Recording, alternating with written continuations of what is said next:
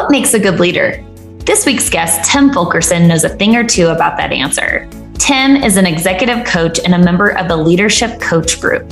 He has coached hundreds of clients from a wide range of industries. Gail and Tim discuss the value of creating connections with your team. Effective leaders don't direct their people, they motivate and support them so they can do their best work. I'm really excited to have Tim with us today. Tim has been my leadership coach for, oh, I don't know, a few months, four months, maybe mm-hmm. five. Gosh, time is flying. Yeah. And um, we have had several chats, and I thought it would be really great to share his uh, insights and knowledge. And he's right now at a retreat with some other fellow coaches that are just struggling to survive in that ugly environment of Mexico and that beautiful house. I'm so jealous. Yeah. So um, just, just in case people think it really is ugly, uh, we'll, we'll just, it, it's, it's, it's good. I'll take it. yes. And you're kindly here in doing this, no matter that you're on this retreat, which is really, I think, yeah. a boondoggle and an opportunity. better word for it. Yeah. Yeah, probably a good opportunity to hang out together and have a few drinks and sit out. There might have been a couple of margaritas last night. I, I might have been. All right. Well, Tim, before we get started, I would love for you to actually talk about your background and how you got into leadership coaching before yeah. you dive into your content today. Yeah. Uh, home base for me is um, in San Francisco Bay Area. I'm a little west of Stanford and Palo Alto. Um, grew up in the Bay Area. Uh, was an attorney in Silicon Valley for almost 25 years, um, and sort of attorney, business strategist at various technology companies. Uh, led various initiatives. Worked closely with a number of leadership teams, and um, I worked for some great leadership teams, and uh, in those places uh, made some pretty good money. And and I worked for some where I had a good salary, and the stock options weren't worth much. Um, and and and and it got me, I guess, at some point, really thinking about, uh, you know, what is the difference between really effective leaders and leadership teams, um, and and and what you know what what do they do that helps them to be successful? And and what happens in those teams where things aren't really coming together and not gelling? Um, and i've been fortunate over the course of the last oh at this point about seven years i i have a couple of kids. Um, my daughter uh, my youngest just headed off to college uh, this past august. And uh, at that point, my son was uh, really big into something that I didn't even know existed uh, competitive rock climbing. And he literally just flew home yesterday from Zurich, where he and uh, his girlfriend are both members of the US national rock climbing team with aspirations of going to Paris in 2024. And, um, and Ross was getting invitations to go travel around the world. And I was kind of like, you know what? I'm kind of done with the whole business thing and I want to do something different. So I I created this lifestyle that I love, and um, I love what I do. I get to work with people who I I I it's such a gift, and um and so we'll get into kind of just a conversation um, about what what does really effective leadership look like, and how do we literally begin to embody these traits and qualities in ourselves so that we can show up not just for ourselves, but for our teams and the companies we work for, our, our customers and our clients. And, um, and we'll kind of go through and have an open conversation. And Gail, you know, you'll help kind of moderate yes, us. Absolutely. And, yeah. So there's my intro. Okay, I love that. Well, and I want to just say a few things because I've been working with Tim um, really since about the end of December. And so I was reading this book, What Got You Here Won't Get You There. And then that led me to picking up the phone and talking to Michael. And then Michael referred Tim. And it was really interesting. I really found that, um, and I think this is really important. If you ever think about hiring somebody who's going to be coaching you at a leadership level, you've got to have a connection with that person and that is one of the crucial elements to me. And Tim and I hit it off immediately. And one of the things that I love about working with Tim is uh, I'm going to be really careful not to say a word, but he, he calls me on my stuff. and, uh, but he does it in a nice way. So he holds up a mirror and um, he is very tuned in to things that are related to maybe emotional mindset and where you are personally and where the people are that you're trying to deal with. And so I find that when I go to him, I can let him know what the challenges are that I'm experiencing. And he always has a really interesting viewpoint about that other person's point of view. And so then he reflects back off often to me where I need to be aware that I am not actually helping the process. So that's one of the things you want somebody who's going to call you on your stuff and who's going to do it in a way that is comfortable for you. And he does a really good job of not making me feel terrible, even though sometimes like I kick myself a few times for some of the things that I do. But, um, you know, if you're open to learning, it's just a really great process if you have the right person that approaches you in the right way. So, anyway, with that, Tim, I'm going to let you yeah. dive into some of your content today. Thanks. Um, yeah, and before I, I pull up slides and, and start going through some of the material, I want to just notice that uh, we are here a collection of people uh, across different time zones and various parts of our days. You know, we're in the middle of our day for many of us. And um, just by show of hands, um, on a scale of one to 10, how many of us are feeling a sense of stress that's like above a five level of stress right now? Yeah. Wow. Yeah. That's so, yeah beautiful. Um, I want to I want to just take two minutes to give us all a sense of what's possible here, and that there's a choice that we have when we notice this kind of stress. And so, if you'll humor me or play with me a little bit, take a moment, close your eyes, sit back in your chair, get comfortable, and I want you to just first of all check in and feel your feet planted on the floor. Maybe squeeze your toes and see if you can't press them down into the floor. And maybe just take a deep breath, let it out, and work your way up. And maybe just feel your seat sitting in the bottom of your chair. Feel your back against the back of your chair. Notice your hands and sort of arrange them so they're comfortable in your lap. Yeah, and see if you can't just find a little extra space in your shoulders and maybe allow them to drop just a quarter quarter inch, just a little bit, just a little release. And now, taking a moment I'm going to do a few kind of slow, long, deep breaths. So, on a count of four, we'll inhale, hold for just a beat, and then a long, a longer, slower exhale. We'll do a few cycles here. So, in, hold, release. In, yeah.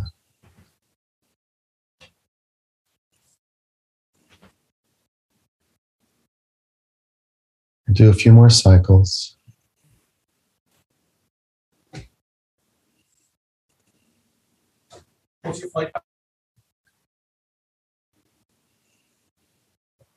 Okay, when you're ready, uh, I will be here with all of you. I'm curious how many of you can feel a little bit more spaciousness or notice that perhaps your stress is just lowered a touch or two. Yeah. There's a real neurobiological reason for this. Um, when we feel stress, we're often in this place that's known as, you know, fight, flight, freeze, our parasympathetic nervous system. And we get really focused. And often that's a hard place to learn from, right? We're working when we breathe, it's one of the most simple, most powerful ways that we can return to a more open space. And with more openness, there's more information to take in and more choice. And when we have more choice, right, we have a better opportunity to take a choice that will hopefully get us to a place that will um, grow our organization or have the kind of impact that we're, we're wanting to create. So I say all that because as leaders, we have an opportunity to always notice what's our level of stress. I make up that when we are really stressed, probably not going to create the most powerful choices for us uh, and working with our teams. And so, um, this is just one quick, simple technique we can use in between calls. Like you can stop your call five minutes before the end of the hour because we're in like Zoom, uh, like this kind of groundhog day of Zoom calls all day long. In them a few minutes early, take a deep breath, relax, and then you'll find that through the course of the day, you'll have a little bit more space. So, what differentiates highly effective leaders from so so leaders? Um, and what we just did was to notice the first step of what really highly effective leaders are aware of. They tune into themselves and this emotional state. Essentially, how stressed are we? Often, so many of us are like playing whack-a-mole and and dealing with so many things that are coming at us there's a sense of overwhelm and so the emails come the phone calls come and we find ourselves in this sort of problem reaction uh, circle right problem threat it produces a sense of fear. And you can literally feel it if you tune into it that when something comes at you, you can almost always feel a, a, contraction, some little tensing in our, in our typically in our torsos. Maybe fear lives in your belly. Maybe anger or frustration comes across the armoring bands here in our chest. Um, and so from fear, we go to reaction and it goes back and forth. And so if you take a look at what really goes on here, we're sort of in this, you know, peaceful state. An email hits, and then we're off to the races emotionally. And uh, we work super hard and we deal with the problem, the threat, and then we can relax. And it goes on until the next thing happens. And then we're just on this loop. But there's another possibility, which is that we can begin to become clear for ourselves about what our purpose, our vision, our mission is. And we can begin to, you know, in that way get a clear passion. And from that passion, we we can act, not react. We can be proactive and not reactive. And in that way, even though it still cycles up and down, we in general have this kind of direction that results grow and we have this ability to unleash energy, not only for ourselves, but for those around us. Um, and in this way, I love this idea. This comes from Bill Adams, who's a owner of the, uh, the Leadership Circle, along with his partner, Bill uh, Bob Anderson. And so, this idea that effective leaders outperform ineffective leaders every time. And um, we know that leadership matters. Leadership is the that is the senior leadership of any company is the largest determining factor of the group's performance, its culture, the way people engage or not with one another. It's their ability to have resilience and agility, the ability to adapt to different situations when they come in, and the ability to collaborate and innovate. So we know that leadership really matters. And you can sort of begin to see here, you know, what the research confirms, right? That uh, research confirms that leadership and its the culture it cr- creates is really the only differentiator between highly effective organizations and those that aren't. That people, the really good ones, join great companies, but they leave lousy bosses. Um, that strategy um, that's implemented by ineffective leadership is sure to fail, or to put this in a different way, culture and how we work together trumps strategy every time. Um, and so I want to name this as most of us are really clear. We've gone through so much education and experience, and we're really good at what we do. What we're describing here is getting tuned in to the other 50% of what make leader of what makes highly effective leaders effective, which is their being about tuning into the culture and creating connection first before we before we as a team go out and do what we're going to do. And so here's the you know part of what what's going to really show up here. The top 10% of the highest performing leaders, those businesses outperform their competitors by a long shot. They get multiples of return on their time and effort.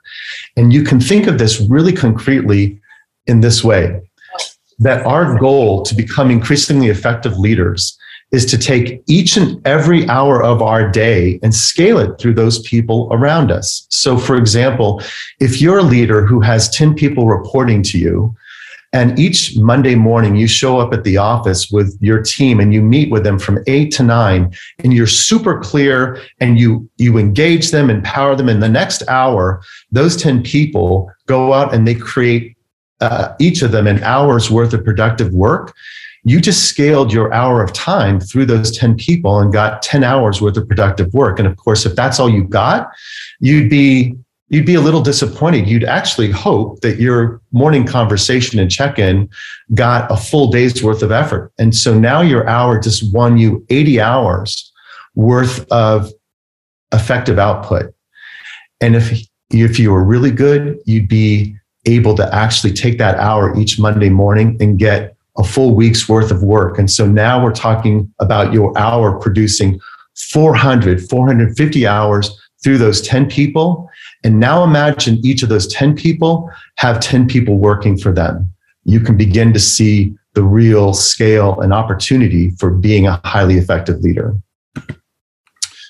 This is a quick snapshot of what a um, um, leadership circle profile looks like. And we'll get into the details in just a moment. But I want you to get a sense of what um, the kind of feedback highly effective effective leaders receive. And so this person, Jerry, is the kind of leader who challenges and motivates you to do your best and you feel comfortable stretching because you know he or she won't second guess a judgment call. And if they disagree after the fact, uh, they'll turn their situation into a learning opportunity rather than offer diff, you know, unproductive criticism. So think of that, right? They're really noticing uh, what what's working, what isn't, and they're they've got their their team members' backs, and they they use their awareness to help uh, motiv- uh, motivate, but but really mentor and develop their the, their team members. So. Um, this is a little, we're going to spend a, a, couple minutes just to understand the leadership circle itself. Um, the top half of this circle is 18 deeply resourced uh, competencies, creative competencies that leaders bring to their work. And all of us, because uh, we're human, we're not perfect, we all have different reactive styles, which is here in red. And I'll, I'll go through what these actually are. Um, so, from a creative competencies perspective, over on the left half of the circle are these relational competencies that include caring connection, fostering team play, uh, creating collaboration, mentoring, developing people, interpersonal intelligence. And it also, so that's relating with others, but there's also this way in which we are able to better relate to ourselves when we become a selfless leader. We are observed as having a sense of balance and composure. And we do our work. We, that is, you know, what you're doing here, right, is to become a personal learner and to keep engaging ourselves because if we fail to do that, the risk is, is we could become the ceiling that our teams bump up against because we aren't adapting and shifting and changing for our companies fast enough to get out of their way. Um, here at the top of the circle, authenticity, which shows up as we have personal integrity, um, we say what we believe. Um, we, we show up with courageous authenticity. And then we have these qualities of systems awareness. And ultimately, right, it's about achieving results as well. So we're integrating all of these things.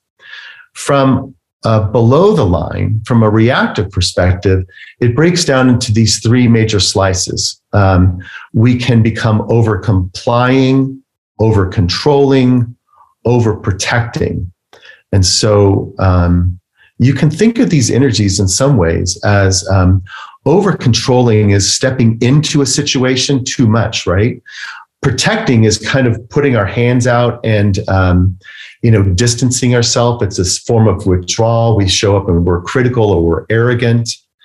Um, and over complying is this energy of stepping in and, and wanting to be really too closely aligned. We're wanting to please. We want a sense of belonging. And we're conservative in the way that we won't really share what we think. We, we kind of step back and moderate what we know um, just so that we can belong. And I want to just take a moment and um, to see if if that's landing and that makes sense for people. How does this actually work in practice? Um, this is an example of what uh, I often see working with young managers. Young managers are so good at their tasks. This is the doing half of things, right? And so um, they are on it. They get their tasks done. And even when they're overwhelmed, like they they are really working hard on behalf of the organization to deliver um, on what they've been asked to achieve. Um, and the challenge is that when we do that, um, sometimes we forget to connect with other people. And so we become kind of autocratic. We're driven because we've committed to delivering on something there can sometimes be this level of perfectionism and there's there can be this ambition right the cool thing about the leadership circle is that um, if you happen to be for example over controlling based on the feedback you're getting from your team members not to worry it's just feedback it's just some information right and from a coaching perspective it just becomes an opportunity to notice like how how might you um, adopt new ways to be more effective with your team? And so, in this case, the opportunity is to step out of that, that need for control and focusing solely on the task and to become a little bit more relationally aware, to step in more from a place of working with your team members around care and connection and from fostering a little bit of team play and from collaboration, you know? and in that way to do our work and to notice that, oh, yeah, like, of course, I'm controlling when I get triggered. And um, like, of course, that makes sense. And I'm okay with that. Right. Um, and so, you know, we have this sort of level of composure and balance that we cultivate in ourselves in that way. This is a bit of an eye chart. And I, I want to just name this um, very simply, but let me just explain what's going on here what's really happening that that distinguishes highly effective leaders from so-so leaders is these leaders have done their work. That is, they have actually worked deeply on themselves first and grown their capacity to move beyond the ability to just simply handle kind of simple situations and they become increasingly effective at dealing with what almost all of us are dealing with in our world, which is this world.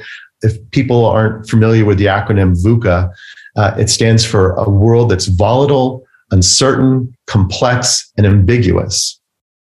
And so, what happens when we find ourselves in these complex, you know, ambiguous situations? Often we can become fear, uh, go into our fear circle, and um, and so we can want to try to control it but leaders who uh, get out of a reactive state of mind and who stay in their creative competencies are almost always going to um, be much more uh, capable of of working with their teams through these difficult situations. And so this is this opportunity around our own developmental growth or this what's named here in this orange box as our developmental challenge to grow ourselves first, to become more aware of when we're in fear and where we're in our creative competencies. And so this is a really interesting picture that shows that when we're in our fear based state of mind, that's where most of us live for a, most of our lives, right?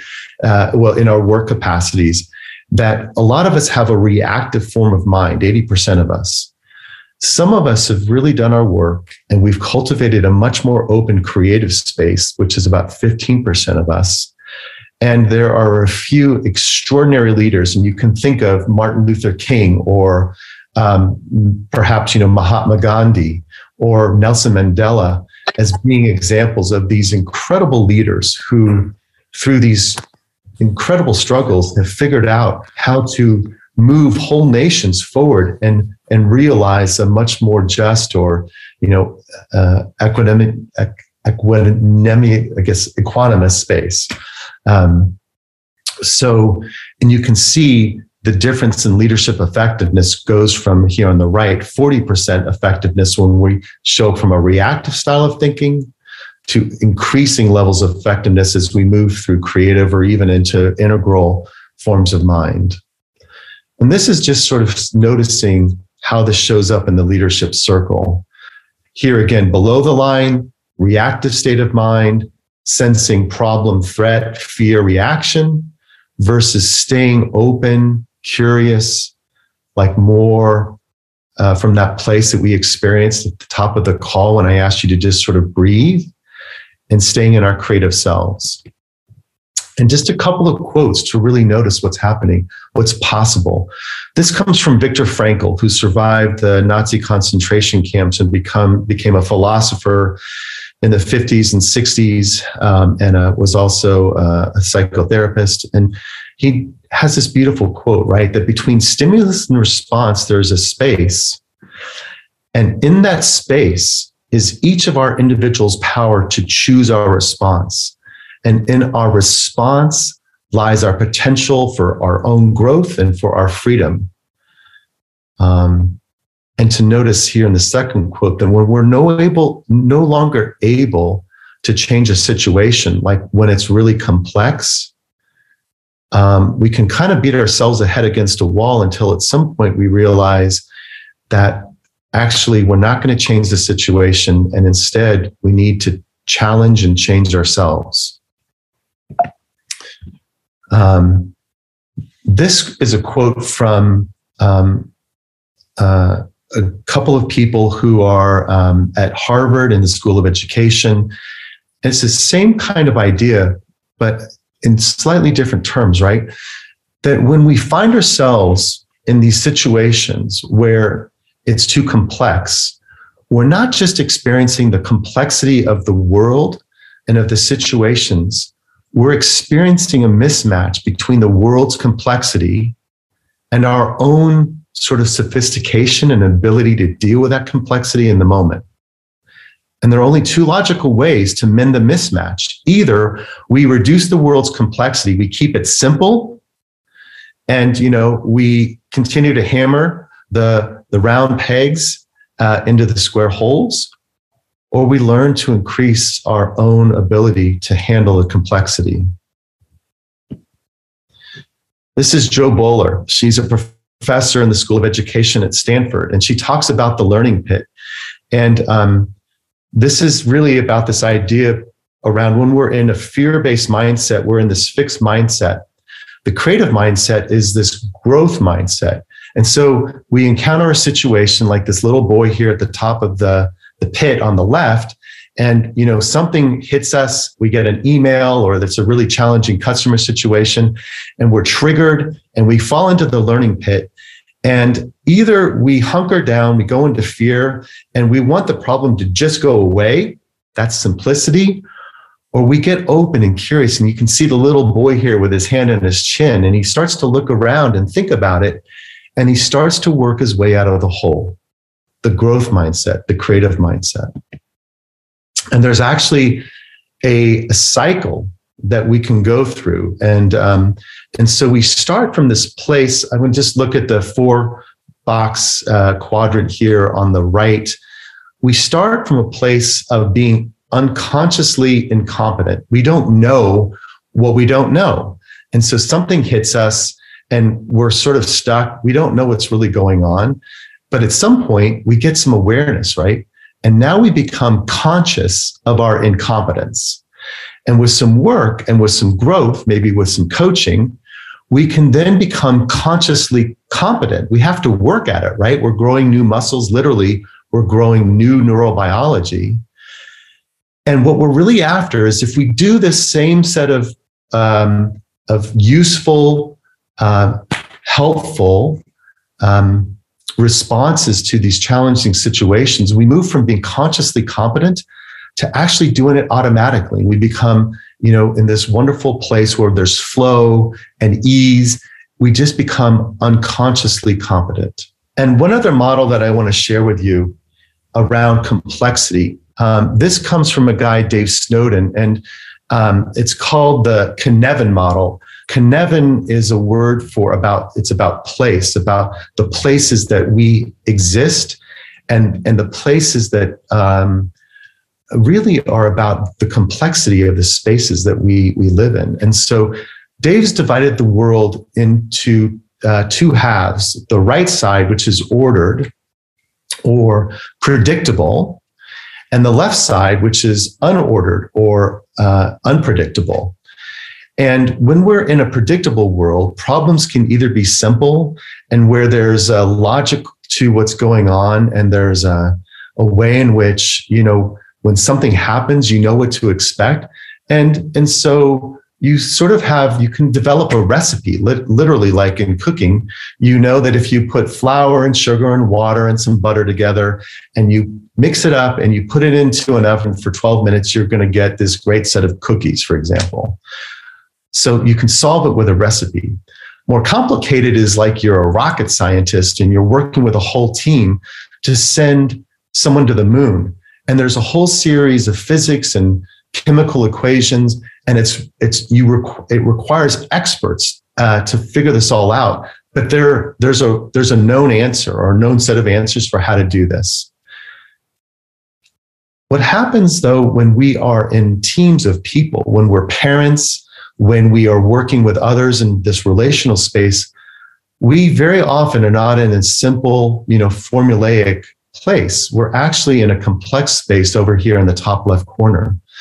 And so we're working in this way to sort of probe like what's happening. We're opening our listening and we're sensing what's happening. What are we noticing for ourselves and those around us? And then we respond and we go through this and we sort of, we're testing.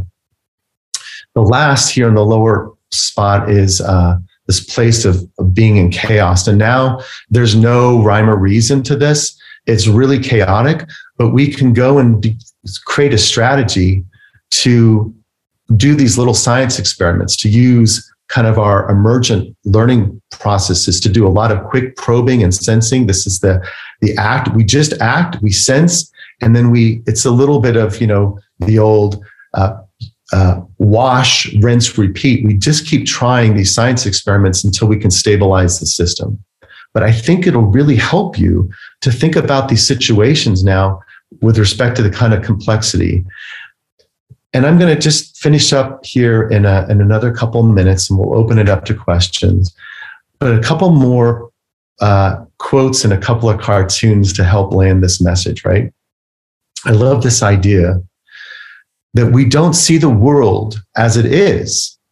We see the world as we are. Yeah, so we want to be the kind of leaders when we're in complex situations that senses, you know, with, through our team, what what what do we need to do to move through this challenging situation? And basically, what I want to share is, it's it's not that we are the the best educated or that we work the hardest. It is not that we have the best strategies or that we're really good at business negotiations. The difference between highly effective leaders and so so leaders is that they are really relationally capable. And the reason why is because those other qualities are just table stakes. All of us need to have those as leaders. Um, but highly effective leaders learn to leverage their teams through relationships and really think about it. What does it mean to be a leader? A leader, an effective leader, has followers. people who want to follow you, right? And so that's having this relational space and set of competencies that starts with ourselves first. With that, I'm going to open it up. And Gail, I'll, I'll let you kind of lead us here. Okay. Well, um, I think it's one of those things that, of course, there is no such thing as being a perfect leader, but I think it's a, to me, it's a journey. You have to learn about how to be a better leader but I think what you brought up at the beginning of the session is how important it is for you to be self aware and also for you to be willing to kind of face the hard truths and look at what you can do to improve your ability to connect with other people. And I guess one of the questions I have is um, I think first a statement, but then a question that obviously empathy and curiosity can be very effective in being a better leader. And how can you use those to maybe shift your thinking so that you're not jumping into trying to solve problems but you're allowing others to participate so that you're not um, maybe over inserting yourself in a situation do you want to talk about that for a minute yeah yeah i love that question and i want to frame it as um, if if if we're kind of thinking about the Cynefin framework, if we're in a simple situation, right, and it's just really process driven, then it's pretty simple. You delegate tasks, um, and people go out and they go get it done. And honestly, there's not a lot of listening or anything. I mean, actually potentially if you're bringing someone new who's unfamiliar with it right then really listening helping mentor and develop people right will will help them understand the recipe book and you know figure out how to bake the cookies quickly effectively efficiently but boy all of us are so aware particularly over these last two years of the complexities that we exist in, of balancing our family and home lives with our work lives, which have all converged here on these screens, you know, and and so we're in this complex world and we don't have all the right answers. And of course we don't, because we have our own set of lenses, our own experiences, education, just ways in which we view the world. And so our opportunity, if we want to move through the complexity more easily is to lean into those around us and to start opening up and asking questions and and noticing what do you what do you see? What do you sense? What what are some possibilities here for how we could deal with this issue uh, you know as sort of quickly easily effectively as we can? So that's where gail to your point um, so many of us can get triggered when we confront a place that we are unfamiliar with. We can feel afraid, out of control. And, and that's so natural, right? It's just a human instinct. The more powerful place is to be aware of it, notice the fear, the little tension or contraction, and then to return to that kind of equitable place, peaceful place, open place to just notice the relational opportunity to connect with our team members. What are you all seeing? Name it. You know, we have a real issue here. I don't have all the right answers, but I know among us, we probably do. Um, what are some ideas? Like, what are you all sensing?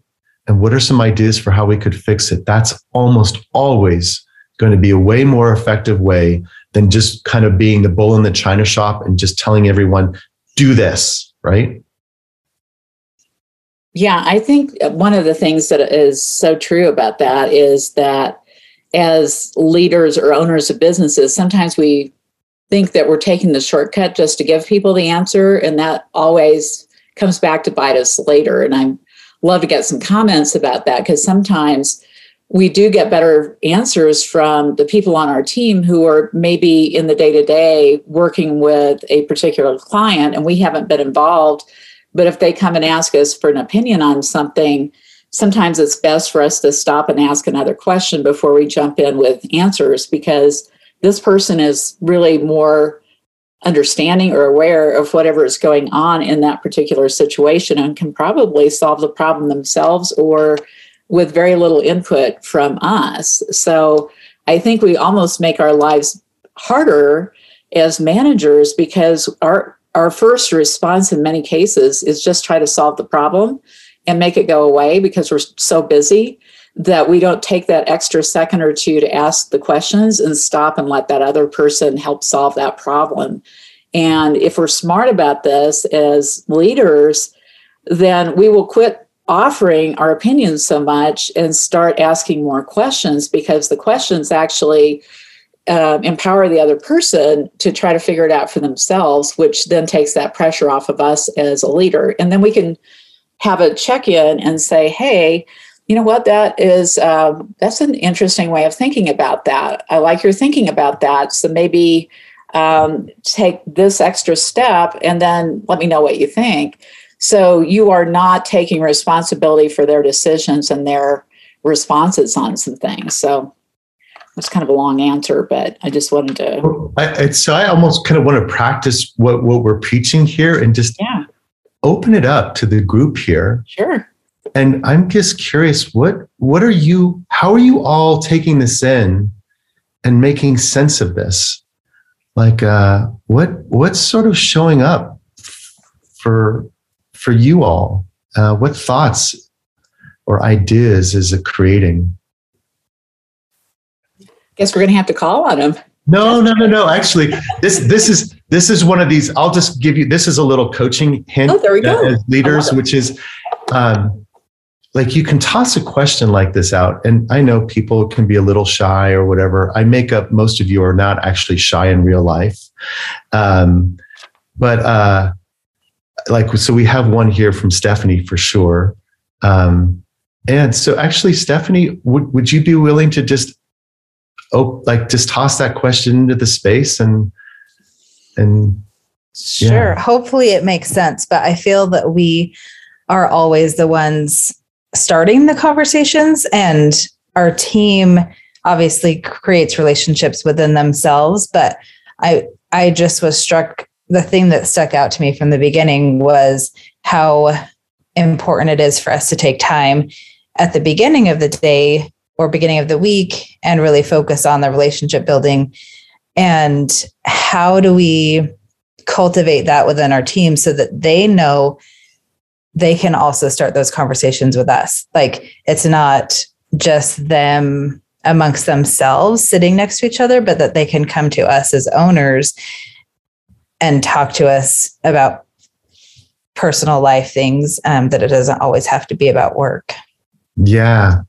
Oh, such a good question, right? And just because I'm a coach, um, I I'm I'm going to start with, what do you think? well, I think, I mean, the easy answer is it's just by example, and that we, since we hmm. are the ones that are asking questions and asking how their weekend went and how did that trip go or i remember your sister was having a baby and how you know when are you get to see, see her that sort of thing by example um, we do that but beyond that i'm not sure if there's a, like a more in-depth way or some way we can look at it in terms of building deeper relationships. Yeah. Wow. Um I so yeah, I love that answer and you're right. It starts by example. And what I want to make up is it's not formulaic, right? Uh, and the advice here is to for us in that way we can find ourselves so often these days stuck in our head, right? And here what we're working to cultivate is to be an example of yes, to be in our heads when we should be in our heads, but when it comes to connecting, that's about being in our hearts and mm-hmm. honestly to be in our guts and to trust our intuition and to be present, to just listen. Ask a question like, like you shared, you know, like, how was your weekend or how is your sister, right? And just be open. And I'm telling you, you know, we took those two minutes at the top to just ground ourselves. I, I have been so impressed with just taking two minutes to get centered, particularly in the midst of busy days. I have clients who will come to our, our you know, hour long call together and say, Hey, Tim, could, could we just do that centering thing for a couple minutes? I've had a really hard morning you know and they they know it already right? And so we can we can be the leaders by example of what it is we're wanting. And you know you'll be successful when your team members come to you and say know hey stephanie how how was your weekend you know i have so many people checking in with me first before i check in with them now like tim how how's it going you know and just those four or five minutes go so far to creating a space together where we can be effective in thinking through things. So thank you. I, I love that question. Lisa Coffey did add, um, like, how do we get to know them or how do we get them to know that we are real people and not just a boss? And I like that. Yeah. Well, like Lisa, any any thoughts about how people could get to know you and know that you're a real person? well, I have been accused of being um, daunting or intimidating. Yeah. And I don't think that that necessarily is, well, it certainly isn't how I intend to come across. And I always say, you can talk to me and I do ask a lot of questions about what's going on in their life. And I feel like sometimes at least for some of my crew, they'll answer it, but there's always a wall up there, like they're trying to protect themselves, or, you know, like, why are we talking about this when I have contracts to write? And I mean, so when we were at boardroom, one of the things that Gail talked about was um, getting on their social media and like being friends with them. And I did it right then at boardroom. I just like friend request, friend request, friend request. And there was a handful of them like it took them a few days to say yes. And i i know they felt pressure and i never have done that. I've always felt like it is their personal space and i would never friend them unless they did it to me first. But i am so surprised at what i know about my team that i didn't know then. And on monday morning you can ask the questions like oh i saw you were out riding your horse on you know or one of my girls like shows horses competitively and she won a major major major award and she never said anything about it like a national award. And she just was going to come to work on monday morning without talking about it to anybody. And so it was like we made a big deal out of it. And i think you know that was a hard step for me to take but i think it has helped like just what's going on with their nephew and and you know i think now the next step is we're, we're doing team check-ins on monday and I want to talk to them all about like when we tag them on social media. I know some of them don't like it, but I think it's not that they don't like to be tagged. I wonder if it's that they don't like the image that we're using. And so I want to talk to them about that, like what's comfortable for you and let's do something because we're doing it to celebrate you and to be proud of what you bring to our team. But I don't want this to be something that's negative for you. Oh, so good. Like just to reflect that back, right? that um, you know in in reaching out and just connecting with people first like i want to the the leadership principle here can just be boiled down to stay in your heart and connect first or get out of your head which is all about the doing and get into your heart and just do a little bit of connection because what you're doing is to weave con- like you're weaving a tapestry together and you're creating resilience, adaptability. You're, you're creating trust in this way, right? That allows you as an organization to shift and move and grow and to have each other's backs. And so it starts with this practice, this relational practice of just being curious and notice each one of us here, not just on this call, but in the world, all of us are unique. We all have our own experiences. And so it's just to be, it's, it's in our uniqueness where our beauty and our strengths live. And none of us actually know that unless people are willing to share something about us. So, like, how cool to celebrate that, you know, someone, someone's daughter just crushed it, you know? and like oh like can you know you can feel the impact that that has on our bodies right on our hearts the connection that it creates and the trust that it begins to engender in that way so yeah such a beautiful share. What else? Who else wants to chime in? Yeah. The way oh, this is Lisa Lovetto, the way that we've been creating, you know, that sense of community, a few different things. Um, the boardroom, ret- I mean, the um, employee retreats, we've had two of them. Those have been amazing for that because we've done some exercises that really open people up, things we've learned at boardroom, um, and then bring it back, and we get to know each other the little things about each other that we just never knew. It's like, wow, I never knew that about you. And it's been fun for everybody. The other another thing is we have um like a twice a month book club Wednesday. Mm-hmm. And we pick a business book, one of the ones from Gail's list, and, and then we all comment on it. And we get to learn a lot about how you know each other's philosophy and how we think from that. That's been really fun. Um, we're a small, you know, we're a fairly small group. There's six of us and four girls. So girls are usually more open, at least here, because I'm very open. So I think it does come from leadership down. Sometimes maybe I'm too open. You know, maybe maybe I um, get too too personal or too close to people too quickly. I've been sort of been said, but the boys are much more, the men are much more reserved, and LA is on this call. And um, so LA and Sean are more reserved about their personal lives and, and what they share.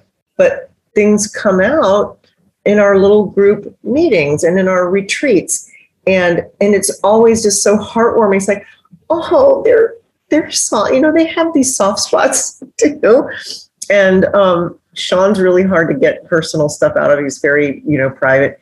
But at the retreats and at these book club things, um, it's been just really heartwarming to learn more about about all of them, all the girls, right. different things. So, and then mm we're we're going to start that wine and what is it? The um, wine and wallpaper. Somebody came up with that uh, boardroom said we do a wine and wallpaper, you know, once a month or something. We're going to do something like that soon. just all those little activities that we do together and it's maybe an hour you know every couple of weeks it's not a, we're not demanding that much of everyone's time but those little group things really have helped create yeah. our sense of community and camaraderie yeah i i love what you're sharing here and i i will um generally I, I don't like to generalize, but I will generalize that uh, particularly uh, in our society, um, as you know, my own experience growing up as a as a young man, a young boy was in my family. We, as a young man, I was expected to just show up, to just get stuff done. Mm-hmm. You know, we mm-hmm. can see this on the soccer fields or you know in sports. Um, and we are not taught to notice uh, our emotions, particularly the shadow emotions, the harder emotions, right?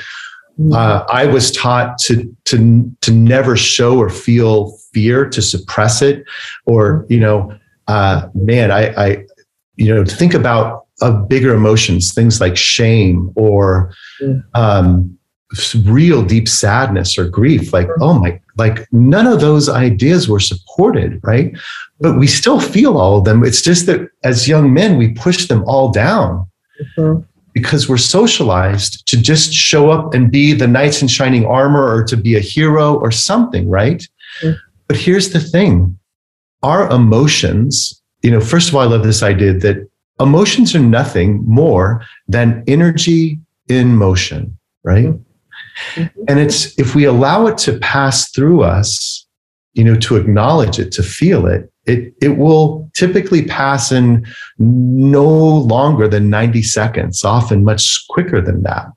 Mm-hmm. Um, but if we start to suppress it, and so many men are show up this way, the only emotion that's remotely safe is anger. And anger is almost always a secondary emotion it'll be tamped down you know we'll suppress it and you might get a little frustration or it leaks out sideways mm-hmm. but underneath it is almost always fear like that they're not good enough or that they're scared because they're not really in control of the situation and um, mm-hmm. this is where connection right yes. for men in particular to actually start to feel emotions oh it is so freeing and so much more able to create space where we as individuals can show up and be not just more connected with others but first with ourselves yeah. And yeah. and and then to really lead from that place. Emotions are a a deeply deeply powerful part of our own leadership uh, journey you know so, one other thing I would just add is that the beautiful part of all of it is that when, whether it's the men or the women, when they are, they allow themselves, like in, in our group things, to become, especially at the retreats, but to become vulnerable and share something, and you can hear it. Like it's hard sometimes, and then you can hear it in their voice and you can see it and it's so beautiful and everyone in the room is just feeling in their heart like love like it's okay. You can you can share this. You're you're in a safe place. And we do create this really safe environment for it too. But then when they do it's it's just so it's so beautiful. And there are tears like in the room. Usually the girls are you know having tears for everyone but it but I think it is it's just so beautiful to watch especially the men in my office be able to share some yeah. vulnerability. If for those of you who know Brene Brown, who's a University of Houston sociologist and, and researcher, she researches shame actually. She names this uh, so well. Um, she was working with a group of um, of um, army, um, uh, you know, just regular folks who had been in, in Iraq and Afghanistan. And she asked this question. She said, How many of you um, have seen people like just put it all on the line, like not put it, but to be vulnerable? Um, and, mm-hmm. and, um, and how many of you recognize that when someone is willing to go out and be vulnerable, to put themselves out there, um, recognize that as courage. And and yes. you know, everyone everyone yes. knows that, right? That when we are willing to step up and be vulnerable, in our heads we're thinking, "Oh man, I look so weak," or whatever. But it has this way of connecting us, right? Of of being this deeply human part of that that reaches into all of our hearts and we see it for what it is, which is true courage and strength. Mm-hmm. Yeah. Yeah. Yeah. Thank you. That it is that it's a good way to say it. It's it is courageous. Yeah. For many. What else is out there? Who wants to be vulnerable and courageous? We have a pretty courageous group, to be honest. I know, for sure. Leah, I have a did, did you have something? Okay, go ahead, Courtney. Um, I'm doing a, a, program through Darren Hardy, and it's called The Hero's Journey. It's about leadership. And mm. one area he talks about is confidence is the most attractive quality in a leader. And I guess the question I have is how do you walk that line between showing up in confidence while also allowing yourself to be vulnerable about areas of fear? Mm. How do you, how do you navigate those those waters? Yeah. Well, I, I have some perspectives, and of course, you've heard it already. You can almost hear my question, right? Um, what? How do you think about it? What's What's your answer? Well, I probably like maybe many others here. I tend to I connect by sometimes oversharing. ah. I have found with my team that the more open I am, the more it resonates with them on a deeper hmm. level. They they they open up in turn. And that that by being able to resonate, whether or not it's through a Monday morning progress meeting or creating a, a, safe space where they feel like they can share and you can create collaboration. And in the vein of Brene Brown, you know, showing up in vulnerability is courageous. Maybe they're very similar traits, courage and confidence. And so if you're if you're owning it and and you're and you're stepping into it in a way that says, look, I don't have all the answers. I'm hoping that you guys can help me to assess what might be our best solutions here. It is confidence. It's a version of confidence. I just don't think it's the version that everybody's used to. And so it's almost like we're redefining it. And that I think is a little scary for a lot of people. Yeah. Mm-hmm. Rock on. Like that's it. That, that was, I was going to go like, it's you know sort of my attorney self it really depends on what you mean by confidence. I think so many of us just think it's like we bark out orders and we tell people we're you know we're the captain you know of our ship and just go do this when actually to have the confidence to say i don't know and i need help that is such a powerful place to invite people in and to co-create it together right to know when we're in complexity, we we don't have the answers. Um, but with our with all of us together, if we're willing to step in and sh- share what we know, um, to share what we're thinking and sensing, that is, boy, that's going to take you so much further than just directing the answer. Right. You redefine it. Yeah. Um, so, for the ones who don't know me, I'm Yudmila Tapia. I'm with Gay Murphy Interiors. And I'm I have a question because um, I have a new position in the company, and I was like few months before the new one that was adapting to everything, all the process, and and I would like to know how can I be perceived because before I was a peer to them.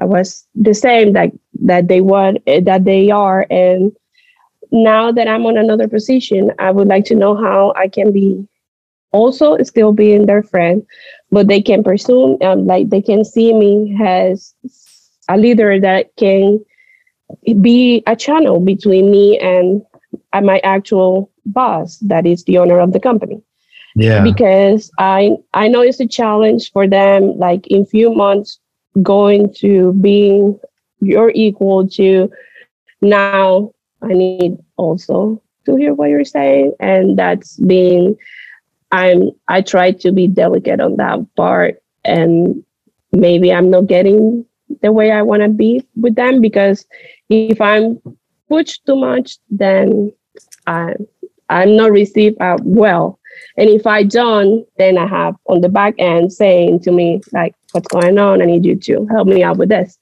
So I just want to know how um, I can I can be a better leader for them so yeah. they can see me in a different way. And I'm also being respectful on the relationship we have in the office. That was my question. Hmm. Beautiful, Lumita. I um I love that I want to just name this for you, right? Here you are in a complex situation. You've never been here or done this before. And like we talked about in the Cynefin framework, right? This is that top left corner, the complexity that exists here, how to do something you've never done before. And so, a couple of answers just to reinforce a little bit. First of all, is to just notice a little bit of the fear that you feel here, right? And to stay open and attuned to it, name it for yourself and to breathe, you know? and and then to notice you have a team of people, you know, who can help you. They're on your side, you know, in this way, which is your opportunities to not to be the command and control dictatorial leader, but to be the servant leader for them, right? To be the example, to connect to, and to ask, you know, to your team and to create a practice. What's one thing? This is about, we're designing feedback. I'm new at this. I'm not going to be perfect. and I need your help. I need you to have my back, and I'll do my best to have yours. But I need you to just tune in to what I'm doing well. And please let me know, like, give me an appreciation or an acknowledgement. And also let me know where I could do better. Like, so as your manager, scale of one to 10, like, how am I doing? And, you know, hopefully it'll give you like at least a six, but let's call it a six, you know? And your job is to say, wow, thank you. What's one thing I could do to take it from a six to a seven? And we just keep improving in that way. I want to name this for everyone here. I make up as leaders, we have core four core responsibilities. So, Lumila, remember this or write it down or just watch this again. Your responsibility, number one, is to have a clear, resonant vision that connects you and your team to do something together that is bigger than any one of you individually could do. Second, your job is to create a culture that has a sense of psychological safety and trust that you're building. Why? Because it's only in that space where people will share and where you can collaborate. And of course, as Brene Brown says, that's the only place where real innovation happens when we can connect from that place. Third, you are responsible for not just creating sustainable systems and processes. Your goal is to grow. So they have to be scalable systems and processes and to hold your team with that sort of idea in mind. Together, we will scale ourselves and what we do. And finally, it's what you're doing right here, right now, all of us together, which is it is to be a personal learner. It is to keep learning and growing so we don't become the ceiling that our team bumps up against and and and the team stops delivering because we haven't adapted and shifted and grown um, ourselves. Does that help? So, to reinforce this idea of feedback, you know, maybe not a scale of one to 10, but maybe just a quick show of hands, thumbs up. Was, was this helpful today? Like, good. Like, did you get something out of it? Yeah. I'm seeing some hands. Yeah, actually, I see a lot of hands. Okay, good. And, you know, maybe think about, you know, actually, what's one thing that um, could could have made this a better conversation. Like this could have been really good. Maybe someone would say like a 10 out of 10. I but but even then, right, it's to push it and say, great, what else? Like what could take it from a 10 to an 11, right? Like that. Um, I'm so grateful for this opportunity. I love seeing all your faces, particularly here in pandemic. It's so lovely to see the smiles and just to be here with you. So um, thank you all so much for your time today. And thank, thank you again. you, Tim. Yeah. All right. I just wanted to share something that um, an observation in the time that we've worked together that I was I thought was so interesting, and I wanted to share it because uh, it really only came out about a month ago, and I I just stopped you for a second and I said, do you meditate? Because I had noticed this process that you go through when we work together, where sometimes you'll just stop and I can tell that you're taking a deep breath in and you close your eyes and you just, I can see your body relaxing. And so your comment to me was, yes, I am, uh, I'm feeling what you're saying. So you're kind of doing it right there too. And so what I was noticing is, and this is so interesting because you know, with your background, somebody might not see that more sensitive way of approaching things. But I thought it was so fascinating because it just showed me how much you were tuning into understanding where I was coming from at that particular moment. So you were feeling and actually processing and noticing it in your body which I think has been helpful for me over the years too, is to when I can identify a feeling, just notice where I'm feeling it in the body. So I just wanted to share that because I thought that was um, that that's an interesting practice. It's a really powerful practice. I'm really glad that you mentioned it. Um, I love this idea that we really, as people, we don't just change because we have new awareness. We change because we've cultivated literally new neural pathways and have created new choices. So, literally, if we want to change, we have to literally embody that change to transform our possibilities. And it lives in our bodies. Uh, I've been doing a whole somatics coaching practice, and the the power of this i would never have told i'm I, I get that I live in Northern California and there's kind of woo woo and all that, but I, you know, that's not how I grew up. Um, and I can tell you the, the, the power, the information available when we can start to notice emotions and the, and what's happening in our bodies, literally, it is that additional information that offers more choice, more possibility.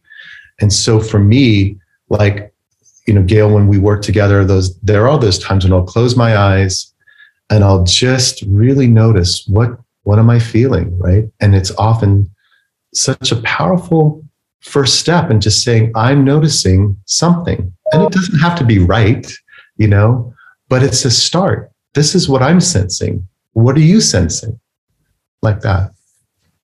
Yeah, it's a pretty powerful thing. And for me, I've always struggled with identifying the emotions. Sometimes I'll feel it in my body, but it doesn't necessarily tell me what what is that label of what that emotion is. But sometimes I can at least sense where it is. Yeah. So that's such a, a helpful practice to to work on and is something I need to keep working on. But something also I think is when we're in the middle of our day our days as business owners and as part of the team sometimes we can just get so wrapped up in just doing and thinking and not really feeling. And just taking it to that next step of being able to connect it to the feeling allows us to probably process it a little bit more completely. Uh, for sure right? We are so busy locked into this left brain part of ourselves. This is the left brain holds our logical self. It's very linear and structured. Um, it has the logic behind things. But what we're really wanting to do when we slow down and breathe and we shift out of parasympathetic, parasympathetic fight, flight, freeze, we give ourselves an ability to tune up our right brain relational self. And this part of our brain is literally more dense because it has all of these neurons that reach out and connect to all these other neurons. And it's where all of this right brain relational com- like thinking that we need when we're in complexity, we need to figure our way out of that learning pit, right? And so we want our right brain to light up and not be in the fear of our left brain who's telling us, you know, in our fixed mindset way, God, I hate being in here and we get we get small. We need to open up. We need to tune up our, our right brain thinking to figure out relationally what what's our intuition telling us? What's possible here? Yes i just have a quick question about i have a team member who is really going through a difficult time and i'm trying to figure they're a very private person.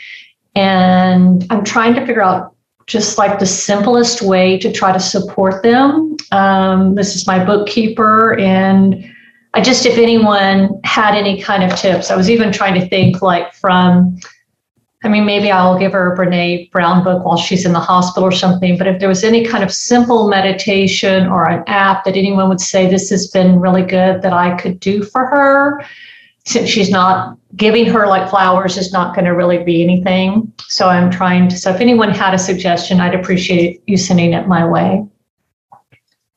That Calm app is amazing. You like the Calm app? Okay. Yeah, I've actually thought about paying for it for my staff so they would have it. Okay. because they do meditations you can do sleep stories. They've um, that shetty guy just started doing like a daily oh, yes. mindful thing on there too. So you can kind of pick from like three different people in the morning like which one you want to listen to and you can or go to sleep to and it's i think that could be there's a lot of good valuable stuff on that. Thank you lisa. Appreciate it what is that called again? I'm sorry. It's the Calm C A L M app. Oh, Calm app. Thank you. Calm app. Okay, thanks. I really like it. I listen. To, that's how I meditate. Like in the morning, I just get my coffee, and while it's too hot, I just sit there for like It's like 10 minutes is all, and you just listen to a, it's a guided meditation, which is what I need because my brain like races. So um, it, it can be really helpful. And you can kind of pick what topic you think would be good that day and Okay, this may be a little silly, but do I just give uh, to give that to someone? It's an app, so I would just pay for the find out how much it is and give them the money for that Okay. year, maybe. So it doesn't re like what I'm thinking about is just reimbursing them for it. okay. Shannon, I would say one thing, and I don't know what your bookkeeper is going through, but is she going to be in the hospital for an extended period of time? I don't know yet. It's all it's all So, so my sister spent a month in the hospital, and I was with her, and um, it completely changed my thought. And I will shout this at the rooftops to anybody: always send flowers. Send flowers when someone is in the hospital, because when you're in, they were ex- we were there for a month, and you smell bodily fluids and blood and bleach and it's the most terrible environment to try to heal in and on those days that a big bouquet was delivered of lilies we felt like we were in a garden and it was such a respite and it just completely changed my thought like send flowers Thank you. Thank you all. Awesome. Well, thank you, everyone. And if anyone um, has any questions or things that they need help with, certainly post over in Slack. And Tim, thank you so much for your time today, especially when you're down in such a lovely spot. And I hope you have a few margaritas for us tonight. I will. Enjoy your time with the group and tell Michael hello. I, I indeed. Thanks all. Great to great to meet you, and thanks so much for the questions and your engagement. Um, so appreciate it. Thanks, Gail. Bye. All right. Thanks, Tim. See you later. Bye, everybody. Tim Fulkerson had a wealth of information to share about leadership. So, if you're a business leader, then hopefully you've got some valuable insights about how to effectively manage a team, center your emotions, and get the most out of your time.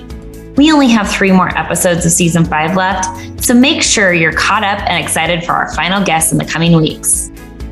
As part of our ongoing efforts to support our community of designers, we're conducting the 2022 Interior Designer Survey on fees, salaries, and competing for talent. The purpose of this survey is to help our design community understand the current state of the industry, the individuals who make up the industry, and the challenges you face as an interior design business owner. We want to hear from you, so please take eight minutes to participate in this survey before July 31st. Go to gaildoby.com slash ID survey. Compiled results will be published this fall. Participants will receive an advanced copy of the resulting report and will be entered into a drawing of prizes throughout the duration of the data collection period. And last but not least, please follow us on Instagram at gail.doby.